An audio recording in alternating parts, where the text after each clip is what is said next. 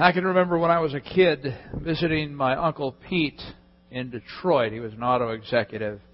And he brought me into his office and he showed me his WATS line. That particular phone I could call anywhere in the United States for free. It blew my mind away as a young boy that there could be a phone like that. Long distance is very expensive back in those days. And uh, yeah, and you remember the, uh, idea that back in that day we only really had two ways to communicate. Uh, basically, it was face to face or over the phone. So teenagers love to talk to their friends, right? So you remember battles with your parents about get off the phone, somebody's trying to call, you're on the phone for hours and hours. teenagers would just hang on the phone uh, forever. We don't have that problem today because everybody has their own phone. Three year olds have their own phone. Everybody is reachable 24 7. And we're texting back and forth and back and forth. I wasn't part of the texting generation until about two weeks ago when a revelation was given to me by Pastor, uh, that guy, Pastor Rich. And he told me, pray for me, okay? Uh, Pastor Rich told me, uh, he reminded me that I could actually speak into the phone for a text message, you know, uh, vocal recognition. And when I, I've been texting all over the place, man. I tell you what, I got a whole new life ahead of me uh, with text messages. When I get when I got a text message in the past, I said, "Oh, how do I respond to that? Because I don't want to be typing and stuff like that." And another advent of communication is the internet. And of course, you know, we have uh, instant messaging, and you got Skype, and got a phone recently where I can actually do Google Talk, where I can talk to someone and they can see me and I can see them if they're using the same software. It just is amazing. We have so many creative ways to talk with one another. But but the cornerstone is still there. You need feedback if you're going to communicate with someone. So you say something and they have to give you feedback in order for us to have a normal conversation, even if it's instant messaging or texting back and forth. There has to be feedback. And the challenge that we have in learning how to pray is there's not typically instantaneous feedback. We're praying to God. We know He's there, but we don't hear Him. We don't see Him. Now, certainly, God speaks to us through impressions in our mind. Some people feel that God speaks to them within their mind. Uh, God speaks to us through His Word. God speaks to us through other believers. But it's not an instantaneous type of thing. And that's why prayer really is a foreign language. It's another type of foreign language. And if you ever learned a foreign language, it takes a lot of work, right? But we need to learn how to pray. We need to learn how to connect with God in this important way. And we're going to be studying over the next three weeks the Lord's Prayer that you are so familiar with. In fact, why don't we, uh, well, let's uh, wait a moment here. But uh, in Luke 11 1, uh, we see that the disciples were wanting to know how to pray. Now, the disciples knew how to pray, they were trained prayer warriors. They had been taught by their parents and their culture how to pray. One day Jesus was praying in a certain place. When he finished, one of his disciples said to him, Lord, teach us to pray just as John taught his disciples. They noticed something different about the way Jesus prayed. They had a bunch of memorized prayers that they would say, but they noticed that Jesus prayed in a totally different way. Jesus had a free flowing type of prayer. And they wanted to have that type of prayer for themselves. So Jesus gave them this prayer, the Lord's Prayer. Let's recite it together. Our Father in heaven, hallowed be your name. Your kingdom come, your will be done on earth as it is in heaven. Give us today our daily bread Forgive us our debts, as we also have forgiven our debtors. And lead us not into temptation, but deliver us from the evil one. Now, I'm sure there are some of you who have said the Lord's Prayer thousands of times over the period of your life. Maybe you're part of a tradition where that was taught, that you always should be saying the Lord's Prayer. It's important for us to understand about the Lord's Prayer that it's not magical in some way, that if we just say the Lord's Prayer, good things are going to come into our lives. We also need to realize that it's just not a rote type of prayer. Or if we just pray it, we get our duty done and we get brownie points with God. The Lord's Prayer is a model for prayer.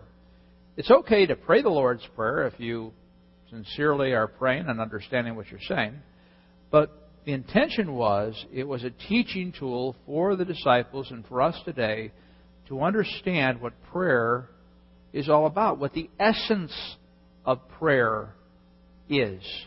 Communication with God. There are so many deep insights in this prayer, as hopefully we'll recover in a short period of time over the next three weeks that will help us to grow in our prayer lives. Another thing we need to remember is that we are all beginners in prayer. All beginners. I don't care if you've been a Christ follower for 50 years or you've a Christ follower for just a month. We are all beginners.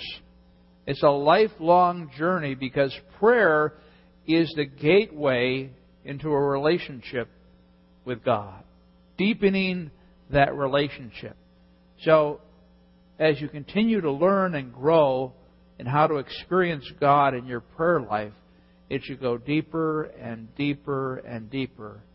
And when you think about what it means to have union with Christ, you're just a beginner, no matter how well you feel you've grown in this area of your prayer life. Another thing we need to realize is that our prayer life is inseparable from our spiritual growth. If you are not growing in your prayer life, you are not really spiritually growing. If you're not growing in your prayer life, you're not really spiritually growing. So many Christians I find, including myself, we plateau at different points in our prayer life. And we do prayer the same way we did five years ago. And that's a problem. Because if we're experiencing a relationship with Christ, our prayer life should be evolving. And as our prayer life evolves and grows deeper, our spiritual life evolves and grows deeper. They go hand in hand, and that's why prayer is such a critical, critical piece of our spiritual experience. And, and the most important thing that I want you to understand about prayer is, is, is that it's experiencing Jesus. Okay? Prayer is experiencing Jesus. It's being with Jesus. Now, many people don't pray in that way. They have their laundry list of all the requests, and that's fine. God loves to hear your requests. They're always active in prayer. And they're just kind of doing it like they do everything else in life, and they're doing it with the right motives, but they're not really seeking to experience Jesus. They're not really trying to sense His presence, becoming more aware of who He is and the role that He plays in His life, and they're not feeling. We need to learn to feel God in our lives. We need to feel His love, His forgiveness, His grace. We need to experience Him, and that's really what we're talking about here, is really honing in and say, okay, how are we going to experience God through prayer? Well, Jesus continues talking to his disciples about prayer, and when you pray, do not like, be like the hypocrites, for they love to pray standing in the synagogues and on the street corners to be seen by men. I tell you the truth, they have received their reward in full. Now, these were the religious leaders. It was common to stop and pray at different times in the day, and it could be street corners or synagogues. That was kind of the common place to pray. And that, there was no problem with that. That was a good thing to do if you had the right motive. But the religious leaders, you know, they would make sure to stop at the busiest street corner. They'd hurry over there so people could see them praying, and they'd go to the busiest synagogue in order that they might be glorified, one might say, by those around them, saying, Oh, how holy they are, how wonderful their prayers are. And they got their reward on earth because God's not rewarding them for that type of prayer, for that type of motive. No, they didn't receive anything from that. Understanding the background here is so critical to looking at the Lord's Prayer, understanding the Jewish culture. You've got to realize that these people were devoted to prayer. We are prayer wimps compared to at least the exercise of prayer. Back in that day, they quoted the Shema, like we talked about last week, the great commandment, love the Lord your God with all your heart and soul and mind, the theme verse of our Heart Strong vision. Uh, they quoted that twice a day. Then three times a day they had fixed hour prayer. Remember we talked about our daily office, praying at a certain time of day for a certain amount of time, focusing on the experience with Christ. Well, they had that three times a day. Then they would pray through 18 benedictions, different types of prayers, but they would memorize those and just say them three times a day. Then they had multitudes of numbers of written prayers that they had for any type of occasion that you could think of. If you were moving into a new home, they had a prayer for it. If you were moving out, they had a prayer for it. If you got good news, you had a certain prayer you had to pray.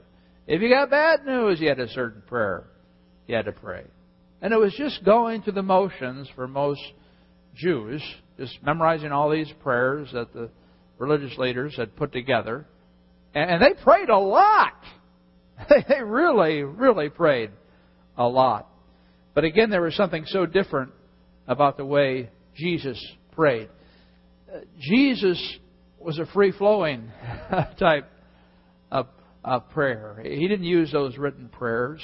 Uh, he just talked with God. He didn't have to have certain places where he prayed.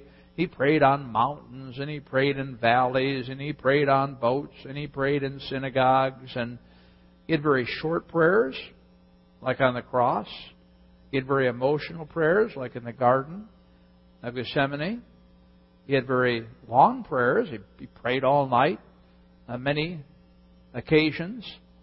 Jesus Christ was in union with the Father, in constant communication with them, and the disciples watched this. And they said, Jesus, help us, help us to pray. Teach us the way that you pray because it's so different from what we've grown up with, what we've been taught to do. Show us how to pray. That's, of course, what Jesus Christ does. Matthew 6, 7, and 8, he goes on to tell them, And when you pray, do not keep on babbling like pagans, for they think they will be heard because of their many words. Pagans in that day would take one phrase and they would repeat it over and over and over and over and over and over and over again, thinking that that would get the attention of their God. Now, Jesus Christ said, Don't pray in that way. He says, Do not be like them, for your Father knows what you need before you ask Him. That's a really comforting verse right there, isn't it? God knows all of your needs for this next week. He knows needs that you don't even know you need yet. He knows every need you have emotionally, physically, spiritually, he knows them all. And He has this incredible love for you. And you say, well, if He knows them all, why do I even have to pray? Well, as we know, the critical catalyst in the Christian life to make things happen is faith. God values faith above everything. He knows it all, but in order to engage Him, we have to exhibit faith in Him, trust in Him, saying, God, these are all the needs that I have this week. This is where I'm struggling. This is where I've got challenges. This is where I need wisdom. And this is where I need energy. And, and once you ask Him, once you depend upon Him, that's when the resources are released. And then there's bonuses. He gives you resources you don't even know you need. But you, you've got to initiate. If you don't initiate, He's not going to deliver. That's seen over and over in the teachings about prayer. So we need to exhibit faith in God, that He knows all we need. That's very meaningful. Then in Matthew 6 6, He says, But when you pray, go into your room, close the door, and pray to your Father who is unseen. And your Father who sees what is done in secret will reward you. So he's saying, what you need to do is you need to get alone. There was a storage room in most Jewish homes that was locked. It had different household tools and things that were needed for the home, things that might have been valuable. And he says, Go in that storeroom and get alone from everybody. And he's kind of contrasting the Pharisees who are doing public. Nothing wrong with public prayer, but he's saying, Listen, if you really want to connect with me, get alone in the storeroom and spend time with me. And your reward will be from the Father from the things that flow your way because of your faith and prayer. And during our emotional healthy series, emotional healthy spirituality series last fall, we talked a lot about the daily office. And we're going to continue to talk about that and challenge you because it's part of our heart strong vision. The daily office is similar to devotions and quiet time. It's a little bit different though because with a daily office, it's it's a fixed time, like every morning, whenever you have that opportunity, five o'clock, six o'clock, seven o'clock, whatever. You take a certain amount of time, and it's a fixed time that you spend with God. And it's an appointment with God. And if you already have that, that's great. I would encourage you to start another office in the evening or at lunch, whenever it works out for you 15, 20, 30 minutes, whatever works for you. But start an office when you focus in on God and experiencing Jesus. And what's going to happen is, is those fixed times are going to flow into your daily life in terms of a continual relationship and dialogue with God. Uh, the daily office, again, is focusing on experience, experiencing God, listening to Him, having FaceTime with Him. So let's go over just some steps here. I want to encourage you this week to engage in a regular daily office if you don't have that, uh, or at a daily office. First of all, you need to stop, and that is the most difficult thing to do in having a daily office is to stop. I don't know about you, but I get up and my mind starts to run my mind starts to think through the day. My mind starts to think about what what needs to happen. What do I need to do to get out of the house? And I'm just kind of overwhelmed. A couple days this week, I, I'm getting up early because my mind's working too hard. Saying, "Lord, give me rest." You know, you know how that is, right? We've all been there.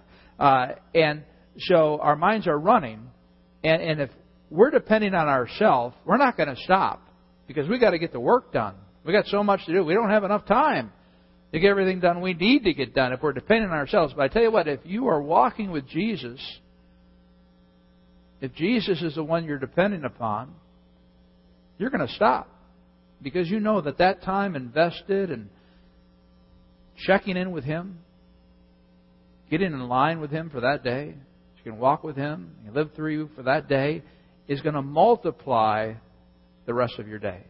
You know that if you really are trusting in Christ. You don't stop if you're trusting in yourself. You're saying, well, that's just wasted time. Well, you don't understand. You need to learn. That's the most important time. So you stop. The second thing you do is you center. We talked about this last fall, the idea of just slowing down our minds. Really, it's meditation. Meditation is pretty much the same across the world for different religions, those type of things. The idea of slowing down, but the critical difference here is that we're focusing on the real God. And, and, and the purpose of meditation, the purpose of uh, centering, one might say here, is just to slow down your mind because you're going so fast. And just to, to think about God, coming into His presence, being aware of Him. Because we can't be aware of God on the run. God is not like a, a McDonald's breakfast sandwich that you can pick up and run with. You got to stop, okay, and experience Him. You got to devote time to Him. Here are some centering phrases that you can use just for a minute or two, just before you pray. The Lord is my shepherd. Lord, here I am, not my will but yours. I'm listening, Lord. Come, Lord Jesus. Abba, Father. I cast all my anxieties upon Him. Just think about that and just slow down the engine. Slow down your mind to focus on the most important relationship that you have in life. How many have been doing that more since our series? You made that part of your regular time? That's great. And hopefully, as the, the months and years roll by, we'll have more people raise their hand because this really is important in connecting with God. Uh, the next thing here is we need to have silence. God speaks through whispers, and He can't speak to you if you're running a thousand miles an hour. Uh, then we need Scripture. We need to meditate upon Scripture and just let it sink into our souls and let it uh, permeate us and become a part of who we are. This daily office is not a legalistic thing.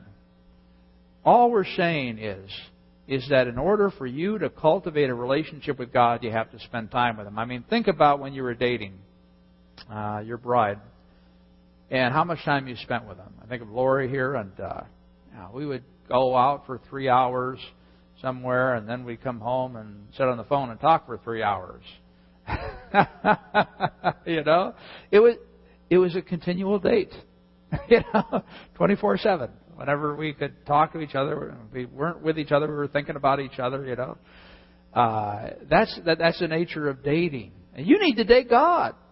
That, in fact, that's what our date night challenge is about, right? I want to encourage you to come out this Friday. Uh, we've only got 15 couples, and I know a lot more than 15 couples need some time together. So let's step it up, guys. Pull that uh, insert. Everybody, look in your program right now, especially you men. Men, take some leadership here. Pull the date night challenge insert out. I want you to fill that out, and we're going to have our ushers at the back doors. You can drop your offering in. You can drop this insert in or other inserts. But the date night challenge, men, you're going to turn this one in because you're going to take leadership in your marriage. And unless you have another date scheduled or you can't make it this Friday, we want you to be here because this is something that's Chicago wide. You can look on the internet. You can download the app. You've got to take leadership, men. And the idea is to have like three dates in a period of a month. I don't have that much money. It can be very, very inexpensive uh, just to spend time.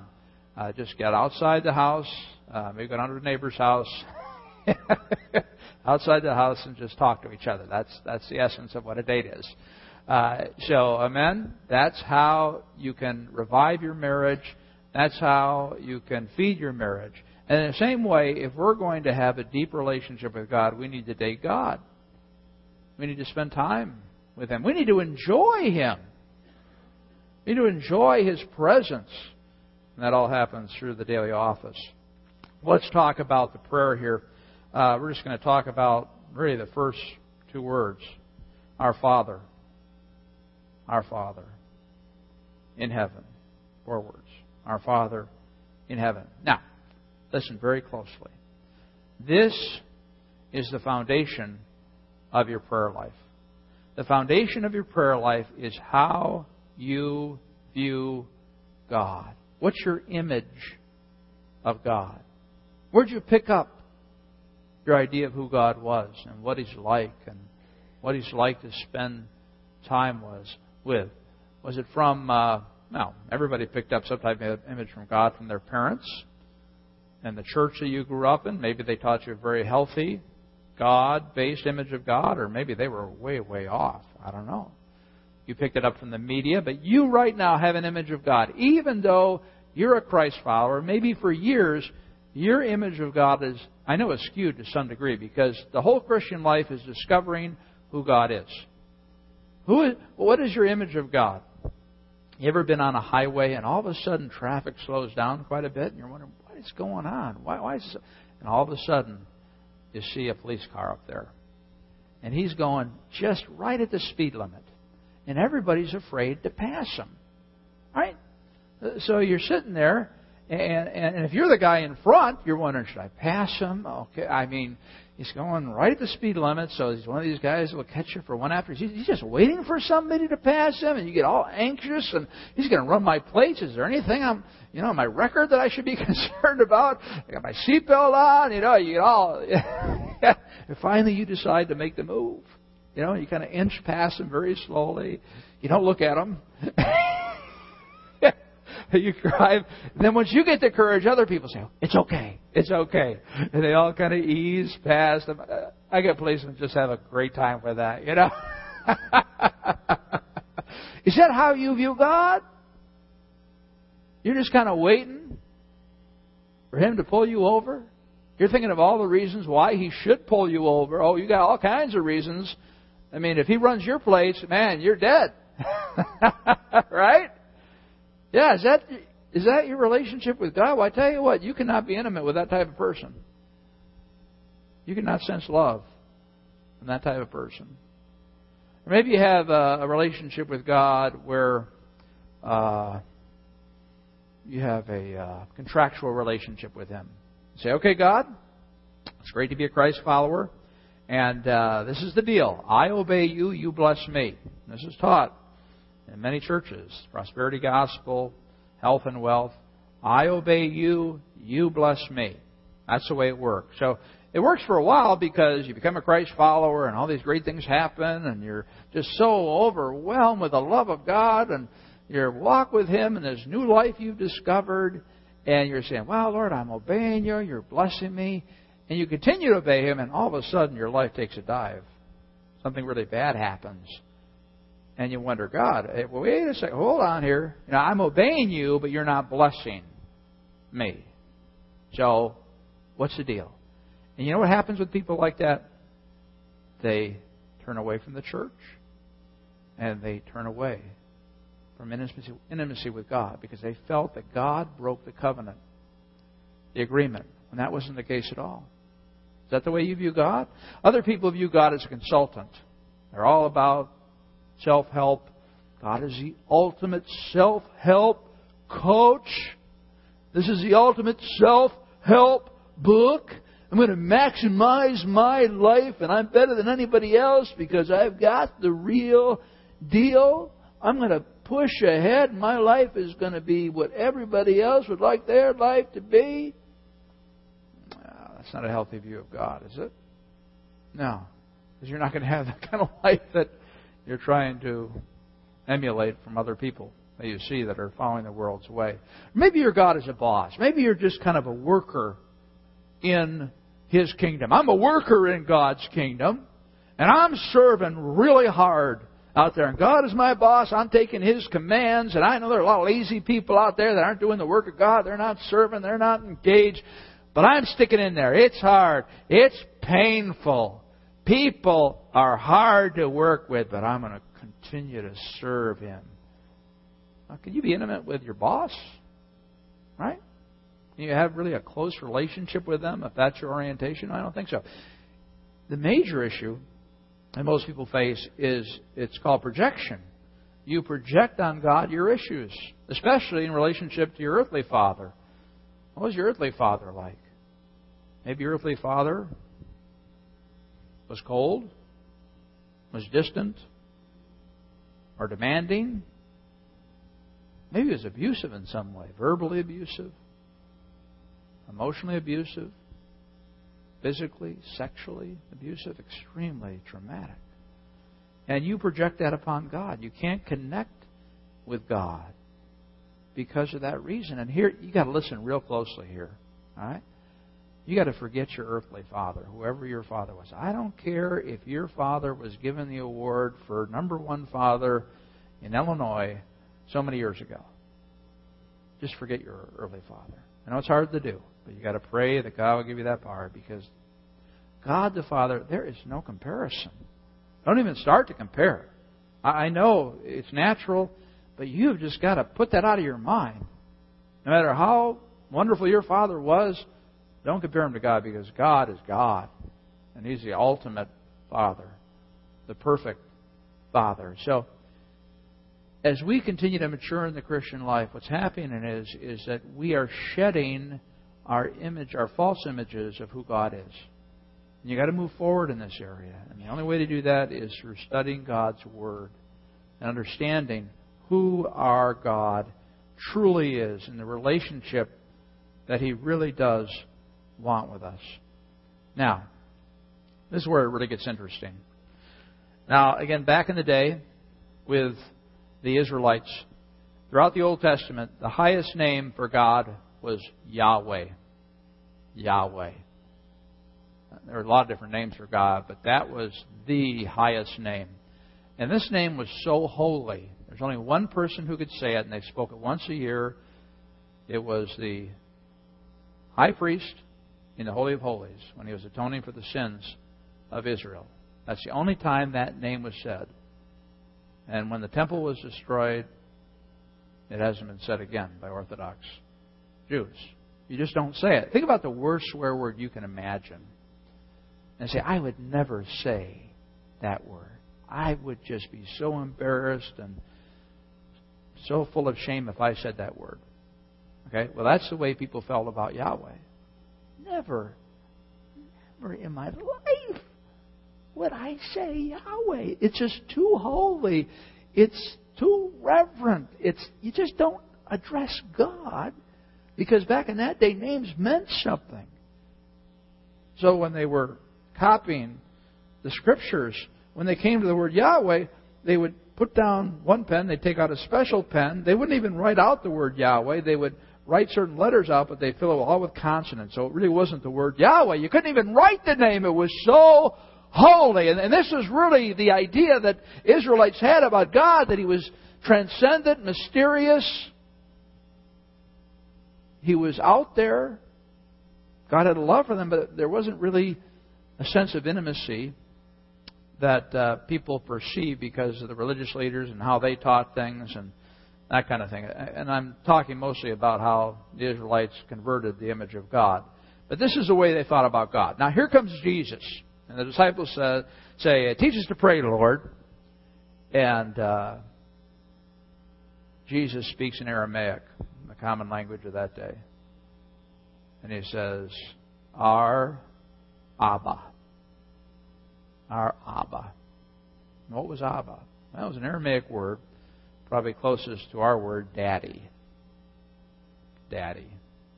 So it had that idea of a young child jumping into the lap of their father who loves them so much, and that father hugging them and kissing them and just loving on them, having a good time with them. I cannot imagine how the disciples felt when they heard this, when God said, Our Abba. Like, what? Daddy? You have got to be kidding me. You don't treat God like that. And of course, I'm sure the religious leaders, they found out about this at some point, just in terms of how Jesus talked. And well, he's a heretic, you know. He's a blasphemer. Doesn't surprise us that he called God daddy. Who would call God daddy? That makes no sense whatsoever. Someone who has no respect for the scriptures or for God himself. But that's what Jesus called the Father Daddy. And we get to call the Father that too. See, Jesus Christ is a natural Son of God. He's God Himself. But at the same time, He's a natural Son of God. We're adopted into the family. Okay? We're Jesus Christ's brother. Yeah. Now, He's God, but we're His brother. So we have the right to call God Daddy intimacy, just as Jesus Christ does. He gave that as a right. God gave that as a right of sonship. So that's how we need to come to Jesus. And the most beautiful,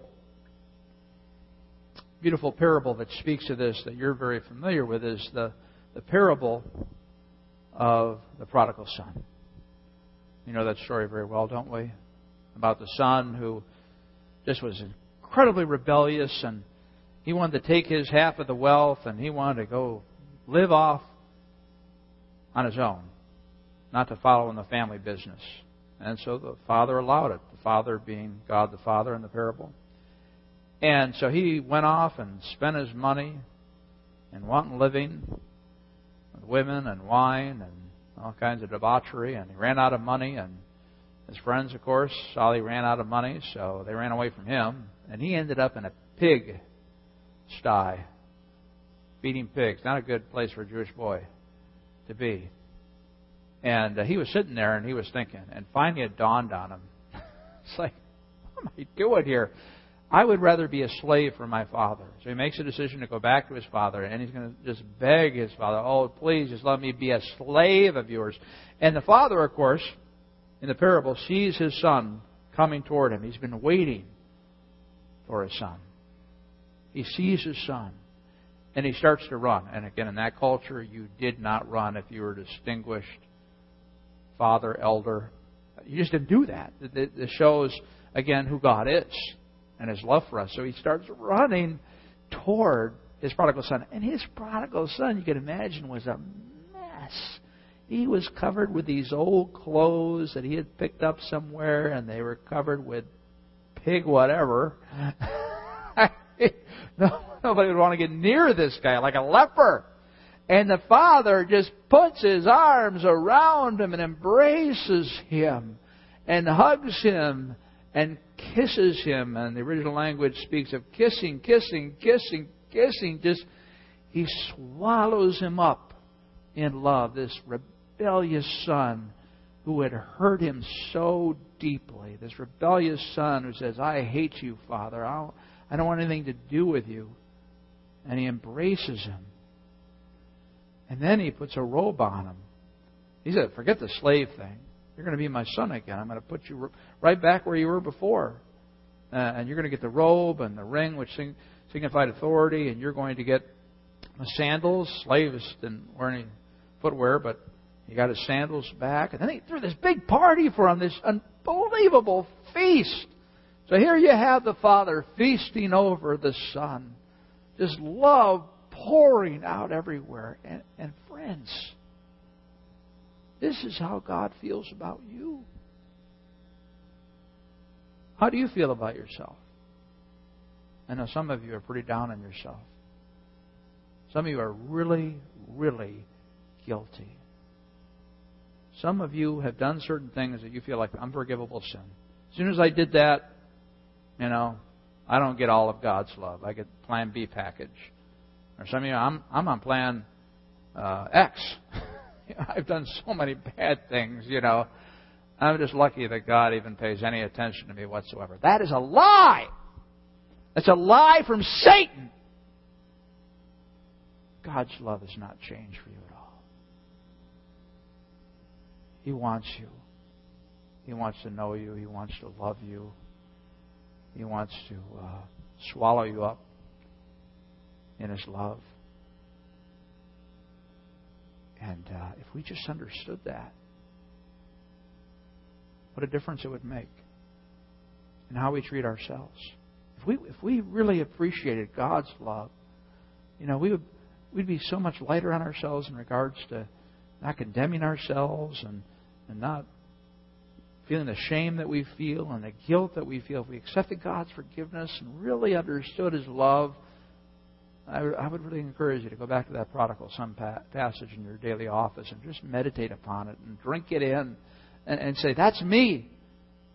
I'm the prodigal son. I'm the rebellious son. And that's how much God loves me, no matter what mistake you've made, no matter what sin you've committed. That's that's me. And I tell you, for some of you to be emotionally healthy again, you're going to have to think about that all year. This is a love year for you. you, you find every verse in Scripture that talks about God's love, and you just drink it in. And you meditate upon it, and you say, Yes, Lord, you love me. You love me. I hate myself, but you love me. And, and, and once you receive so much of God's love, you're going to start loving yourself because God loves you. You see, the thing we need to understand about God's love is that uh,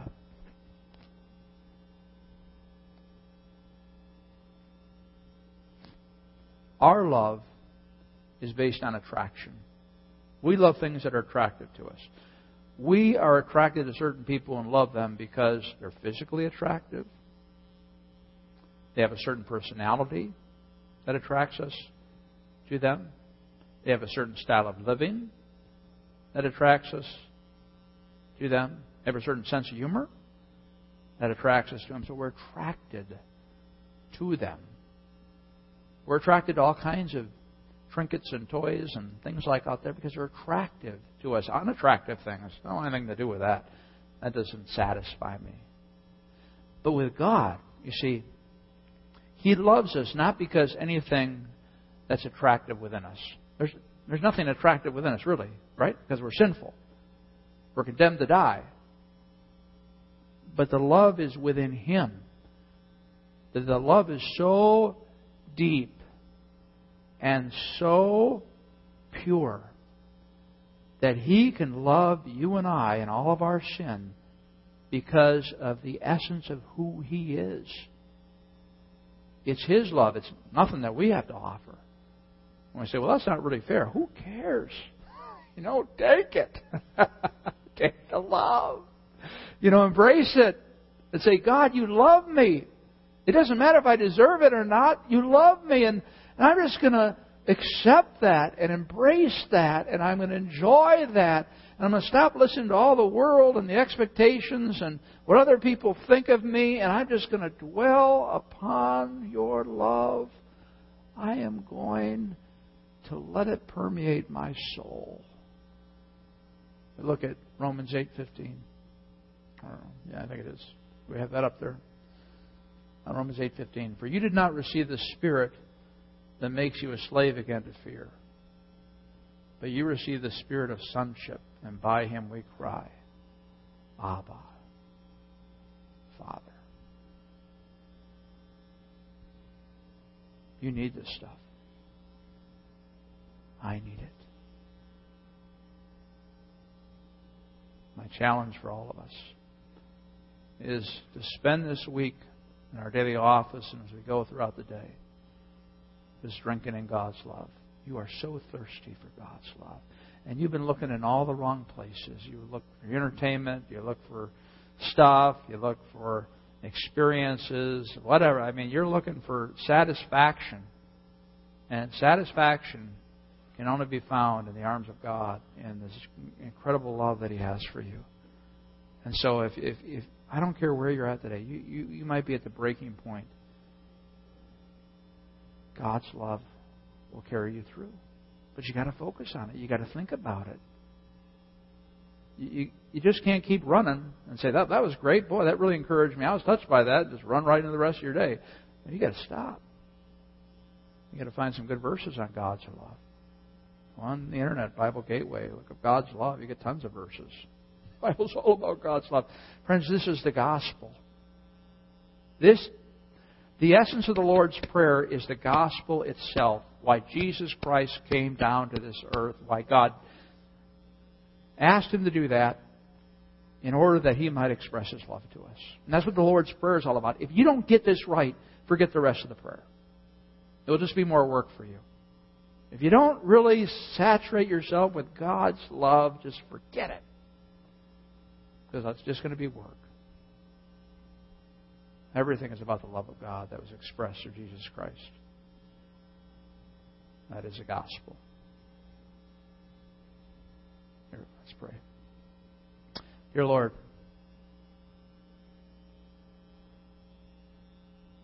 thank you for moving within my heart.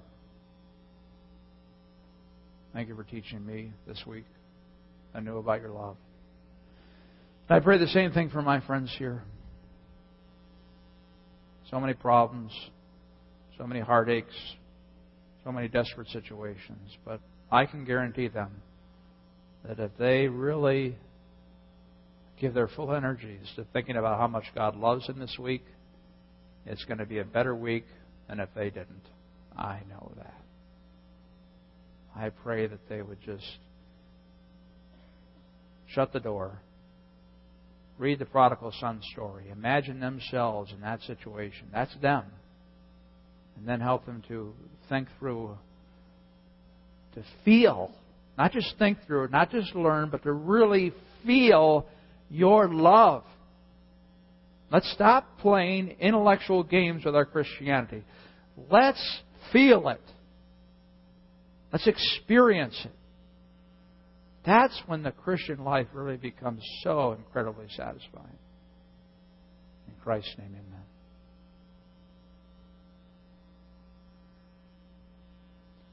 We're going to have a special time of prayer. We're going to do a little differently this time. Our prayer team come up at this time. They'll be praying for you. It's going to be a time of worship. You can do one of three things, or others if you whatever you want to do, really. But the first thing is just sit there and soak in God's love. Apply this message.